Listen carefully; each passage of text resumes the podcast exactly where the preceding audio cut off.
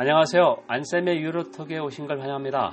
안쌤의 유로톡은 유럽과 글로벌 이슈의 맥을 짚어줍니다. 유럽과 세계, 그리고 우리를 되돌아봅니다.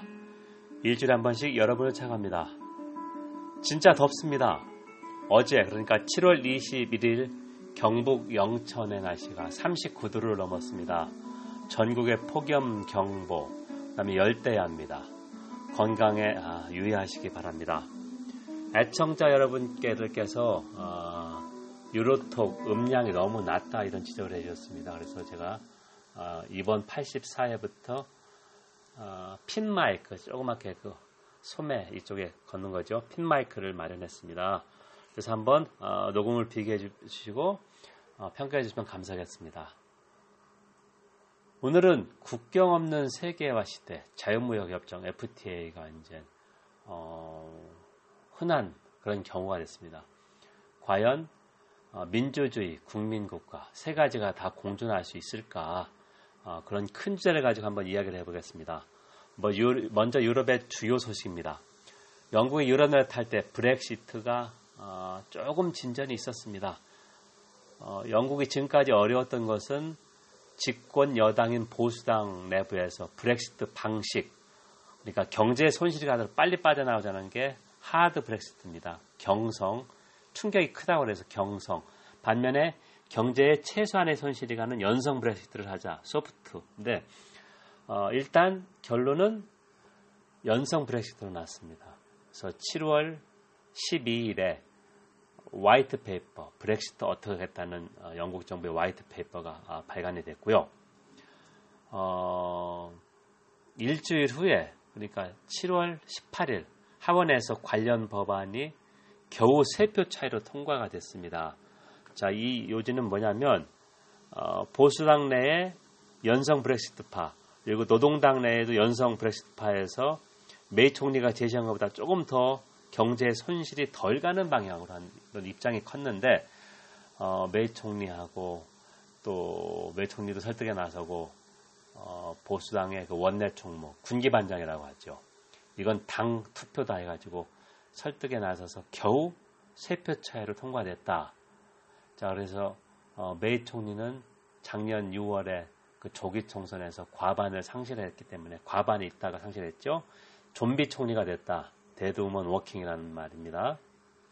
하지만 약하기 때문에 계속 생존한다는 그런 역설적인 표현이 있습니다.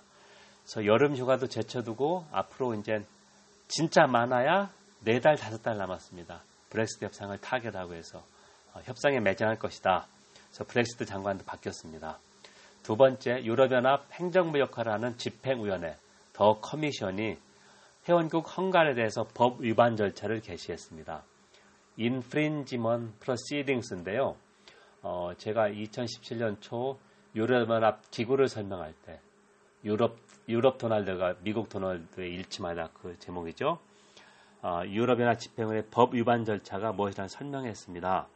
다시 한번 어, 정리해 보면 집행위원회는 어, EU 법 준수 여부를 감독합니다. 그래서 회원국이 위반했다 할 경우에 서면 경고하고 답변을 받아서 충분하지 못하면 유럽 법원 ECJ에 제소합니다.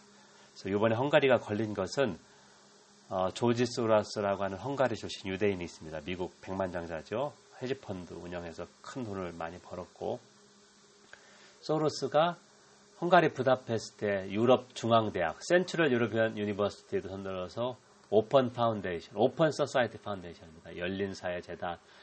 그래서 어, 자유민주주의 전파하는데 빅토 오르반 총리 권위주의적인 어, 총리입니다. 포퓰리스트고 어, 이런 외국기관 NGO의 등록을 까다, 까다롭게 하는 즉 결국은 소로스가 이걸 못하게 자기를 비판하니까 그런 법안을 만들었는데 이게 어, 유럽연합 조약을 위반한 것이다 이런 이야기입니다. 세 번째 어, 유럽연합 순회 의장국은 6개월마다 돌아가면서 합니다. 그리고 회원국 언어의 알파벳으로 그래서 어, 상반기는 불가리아가 2018년 상반기는 불가리아가 어, 순회 의장국이었었고요. 불가리아가 2008년 유럽의 아, 유럽연합 회원국이 된 다음에 처음으로 10년 만에 했고요. 올 후반기, 그러니까 2018년 후반기는 오스트리아입니다. 자, 제바스티안 쿠르츠라고 하는 30대 초반의 최연소 총리입니다. 이후 현 가운데 오스트리아는 어, 오스트리아 자유당 의패 패입니다. 에스라이시 펄크스파타이 구구 포퓰리스트 정당인데요. 내무장관 하고 있습니다. 이쪽에서. 그래서 강경 어, 유럽연합 이민정책. 순회 의장은 6개월 동안 어, 자신들이 우선하는 정책을 좀 어, 추진하는데 그런 이야기입니다. 자, 본격적으로 본론에 들어가겠습니다. 우리는 어, 국경 없는 세계화 시대하고 대표적인 게 자유무역협정 FTA입니다. 시장을 개방하는 거죠. 그래서 관세도 낮추고 비관세 장벽도 더 낮추고 그다음에 규제 투명성까지 한다. 이제 세계화는 상당수 나라가 상당 수용한다. 고립적인 나라가 아닌 이상. 그렇다면 세계화 시대에 민주주의 그리고 국민국가라는 세 가지가 공존할 수 있는가? 자, 두 개만 선택할 수 있다는 것이 트라일레마입니다. 달레마는 둘 중에 하나가 선택하는 것이고요. 트라일레마는 우리말로 삼자택이 세, 세 가지 가운데 두 개만 선택할 수 있다. 어, 이 내용인데요. 75회 로마가 불타나 그러니까 어, 이탈리아의 포피스 연저 연립 정부가 들어설 경우 게 거의 확실했을 때 제가 분석하는데요. 이걸 좀 더 세부적으로 분석하겠습니다. 그러면 첫 번째로 우리가 투자자 국가 소송제는 어, 이제 국내 언론에도 아주 자주 등장합니다. ISDS인데요. Investor State Dispute System입니다. 그래서 투자자는 어, FTA를 맺은 상대국에 투자한 주로 이제 다국적 기업들이죠. 그래서 투자국의 정책 때문에 손해를 입었다면 중재를 하죠. 요청해서 어, 손해배상을 요청할 수 있습니다. 우리나라 지금까지 네 번이나 피소됐습니다. 자, 무슨 말이냐면 경제 세계화 때문에 FTA를 했더니 어, 민주주의 국가의 국민국가, 그러니까 주권국가 이런 정책도 기업이 고치려고 한다는 것입니다. 그러니까 주권을 제약하는 것이죠. 이런 기업이. 그래서 가장 최근에 예를 들어보면 6월 초에 대우 일렉트로닉스 대우전자죠. 매각 과정이 불공정하다며 이란의 다이아니 가문이 ISDS를 제, 어, 제기하는 우리가 져서 730억 원을 배상해야 합니다. 뭐 이거보다 먼저 나왔던 게 어, 우리가 보통 먹튀 자본이라고 하는 미국의 론스타 헤지 펀드가 우리에 투자했다가 그 의원의 매각 그쪽이었었죠. 어, 이것도 지금 계속 소송 중이고 어, 거의 우리가 어, 진다고 알고 있다. 어, 이게 제일 먼저 문제되는 건 호주입니다. 오스트레일리아인데요. 2011년 다국적 담배사 필립 모리스가 호주 정부를 대상으로 ISDS를 제소했습니다. 이유는 plain packaging, plain 평범하다 할 때 packaging입니다. 그러니까 담배 아, 포장 그 도안을 너무 삐까번쩍하게 하지 말고 담백하게 잘 안 보이게 해라.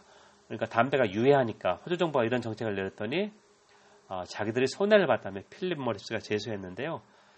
어, 6년 만에, 만 6년 만에 작년에 호주 정부가 이겼습니다.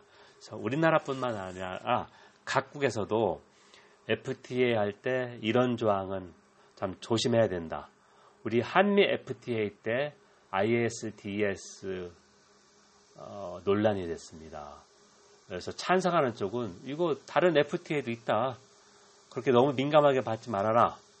뭐 너무 좀 어, 논리가 좀 빈약하죠. 반면에 반대하는 쪽은 사법 주권, 국가 주권을 심각하게 져야 한다. 어, 다른 나라도 얼마든 이런 예가 있었지 않습니까? 그래서 결국 어, 계속해서 이 문제가 이제 불거지게 됐다. 그래서 ISDS 예를 든 것은 자 경제 세계화로 FTA는 이제 당연한 것이 됐다 우리가 생각하기에 그런데 FTA를 할 경우에 국가 주권을 심각하게 침해받을 수 있고 이게 민주주의를 져야 한다는 것입니다. 주권 국가. 자, 바로 이제 이해하실 수 있을 겁니다. 두 번째. 자, 이거를 이제 트라일레마, 삼자택이 세 가지 가운데 두 가지만 선택할 수 있다고 설명했습니다. 자, 미국 하버드 어, 대학교 경제학과의 데니 로드리악이라는 사람인데요. 그 사람은 원래 터키계 사람입니다. 그리고 세계 주요 언론에 연재되는 그 프로젝트 신디키트에서 많이 어, 어, 주류 경제학의 비판적인 의견을 제시하고 있습니다. 어, 이 사람이 제시한 트라일레마는 세계화와 민주주의 그리고 국민국가, 그러니까 주권국가는 세 개 다 선택할 수 없고 두 가지만 선택해야 된다. 그래서 어떤 것을 선택할 수 있는 가치 문제다. 자, 그럼 첫 번째 세계화와 민주주의를 선택했을 경우에는 global governance를 만들어야 된다. 그러니까 세계 정부죠. 하지만 이것은 요원합니다. 지역적 차원에서 그래도 어, 가장 통합이 된다는 게 유럽연합 EU인데요. 어, 국가 주권 이양에 따라서 포퓰리즘 정부 들어서고 문제가 많습니다. 두 번째 가치로 일단 가시는 게 민주주의와 국민국가를 선택했다. 어, 이게 이제 2차 대전으로 성립된 브레튼 우드 체제입니다. 70년대 중반에 붕괴가 됐죠. 여기는 사실상 고정 환율제였습니다. 그러니까 환율 변동에 거의 영향을 받지 않았고요. 제한된 세계화였습니다. 자, 그래서 과연 어, 이런 게 현재도 가능할 것인가? 이런 정책적 고민을 해봐야 된다는 거죠. 세 번째는 세계화는 어쩔 수 없다. 그리고 국민 국가를 선택할 경우에 민주주의는 어, 그 주권 국가가 결정하는 민주주의는 침해를 받을 수 없다. 받을 수밖에 없다. 축소된다. 이거를 세계화 찬양론자 대표적인 게 뉴욕 타임스 컬럼니스트 토마스 프리드만입니다. 황금 구속복이라고 합니다. 주권을 제약하지만 이건 황금이다. 받아들여야 된다. 저 근데 이거는 가치관의 문제이기 때문에 다르게 생각할 수 있습니다. ISDS 주권 제약. 자 설명했습니다. 자, 그런 이야기입니다. 여러분 지금 안쌤의 유로톡을 청취하고 있습니다. 안쌤의 유로톡은 유럽과 글로벌 이슈의 맥을 짚어줍니다. 유럽과 세계 그리고 우리를 되돌아봅니다. 일주일에 한 번씩 여러분을 찾아갑니다. 84회부터 어, 핀 마이크를 준비해서 녹음하고 있습니다. 애청자 여러분께서 한번 평가를 해주면 감사하겠습니다. 자, 그러면 세 번째로 이탈리아의 2018년 5월 31일 포퓰리스트 정부가 출범했습니다. 그래서 포퓰리스트 정부라고 하는 것은 어, 기존 정당 체제를 무너뜨리고 어, 신생 정당에 집권했다는 얘기인데요. 어, 좌파 포퓰리스트가 오성 운동입니다. 그래서 좌파라고 하는 것은 복지를 강화한다는 그런 뜻이고요. 그다음에 우파 포퓰리스트가 북부 동맹 동맹입니다. 반이민 반이슬람입니다. 그래서 정반대의 포퓰리스트 정부가 연립 정부를 구성했다. 이들의 공통점은 반유럽 연합입니다. 그래서 반유럽 연합은 세계화에 반대하는 얘기죠. 민주주의 자기들이 자당 어, 정권을 구성했다. 투표에서 이겼기 때문에 그리고 국민국가, 주권국가다. 이걸 내세우는 것이죠.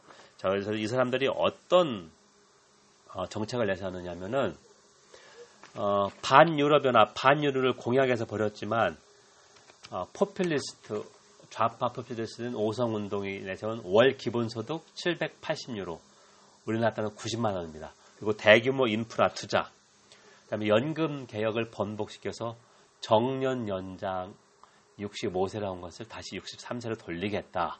자, 이렇게 되면 단일화폐 유로존은 어, 경제 철학이나 이런 여러 가지 상이한 경제 기초를 가진 나라들이 단일화폐를 쓰는 것이기 때문에 어, 정부 재정 적자가 GDP 국내 총산 3%를 넘으면 안 됩니다.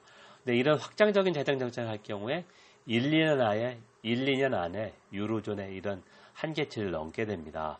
자, 그렇게 되면 유럽연합 집행위원회와 포퓰리 정부가 정면 충돌한다.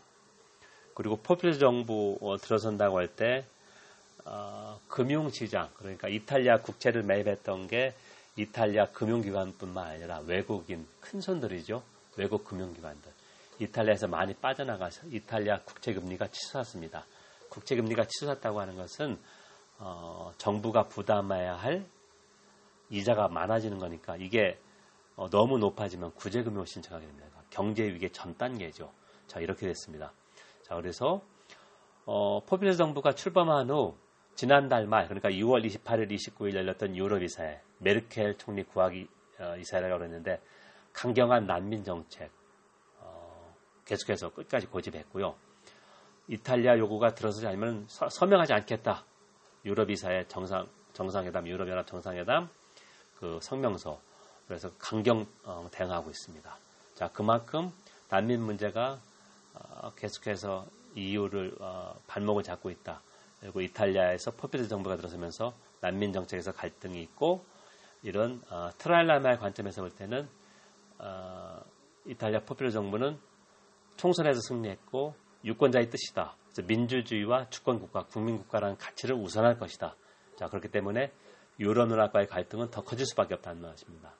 자, 그럼 네 번째로 그러면 우리도 지금 소득주도 성장 때문에 그리고 최저임금이 경제를 추락시켰고 자영업자의 손해가 된다며 여러 가지 그 보수 언론의 프레임을 어, 나세우고 있는데요. 이것도 가치의 문제입니다. 경제 정책에서 어떤 게 우선을 두느냐. 그래서 여기서 중요한 게 성장하고 분배를 어, 상반된 가치로 보지 말자. 분배를 도외시한 성장은 오히려 어, 경제 성장에 손해가 된다는 게 국제통화기금 IMF의 부, 어, 부, 어, 부, 분석입니다. 그리고 IMF 하면 신자유주의의 기수인데요. 여기서조차 지나친 경제 불평등, 그러니까 소득 분배의 불평등이 경제 성장을 갉아먹는다 이런 논리를 내세웠습니다. 그리고 어, 그동안 9년 동안의 보수 정부에서 트리클 다운 이펙트라고 해서 어, 물방울이 위에서 밑으로 하듯이 어, 재벌 기업이 잘 되면 투자를 해서 경제가 좋아질 것이다. 그런 일이 일어나지 않았습니다. 자 그렇기 때문에 우리가 어, 소득주도 성장을 너무 어, 부정적으로 볼 수는 없다고 생각합니다. 하나의 그 경제 패러다임을 바꾸려고 하는 건데요. 여러분 지금까지 안쌤의 유로톡을 청취했습니다. 안쌤의 유로톡은 유럽과 글로벌 이슈의 맥을 짚어줍니다. 유럽과 세계 그리고 우리를 되돌아옵니다. 일주일에 한 번씩 여러분 찾아갑니다. 오늘은 트라일레마 3자 태기 문제입니다. 경제적 세계화는 당연하다고 생각합니다. 그렇다면 이 세계화가 민주주의 그리고 국민국가, 주권국가가 세 가지를 다 가질 수 있느냐? 트라일레마는 그렇지 않다는 것입니다. 세 개 중에서 두 개만 가질 수 있다. 그러면 우리가 어떤 가치를 선택할까? 유럽의 이해 그리고 우리를 한번 좀 어, 성찰해 봤습니다. 폭염이 계속됩니다. 건강 유의하시고 다음 시간에 뵙겠습니다. 감사합니다.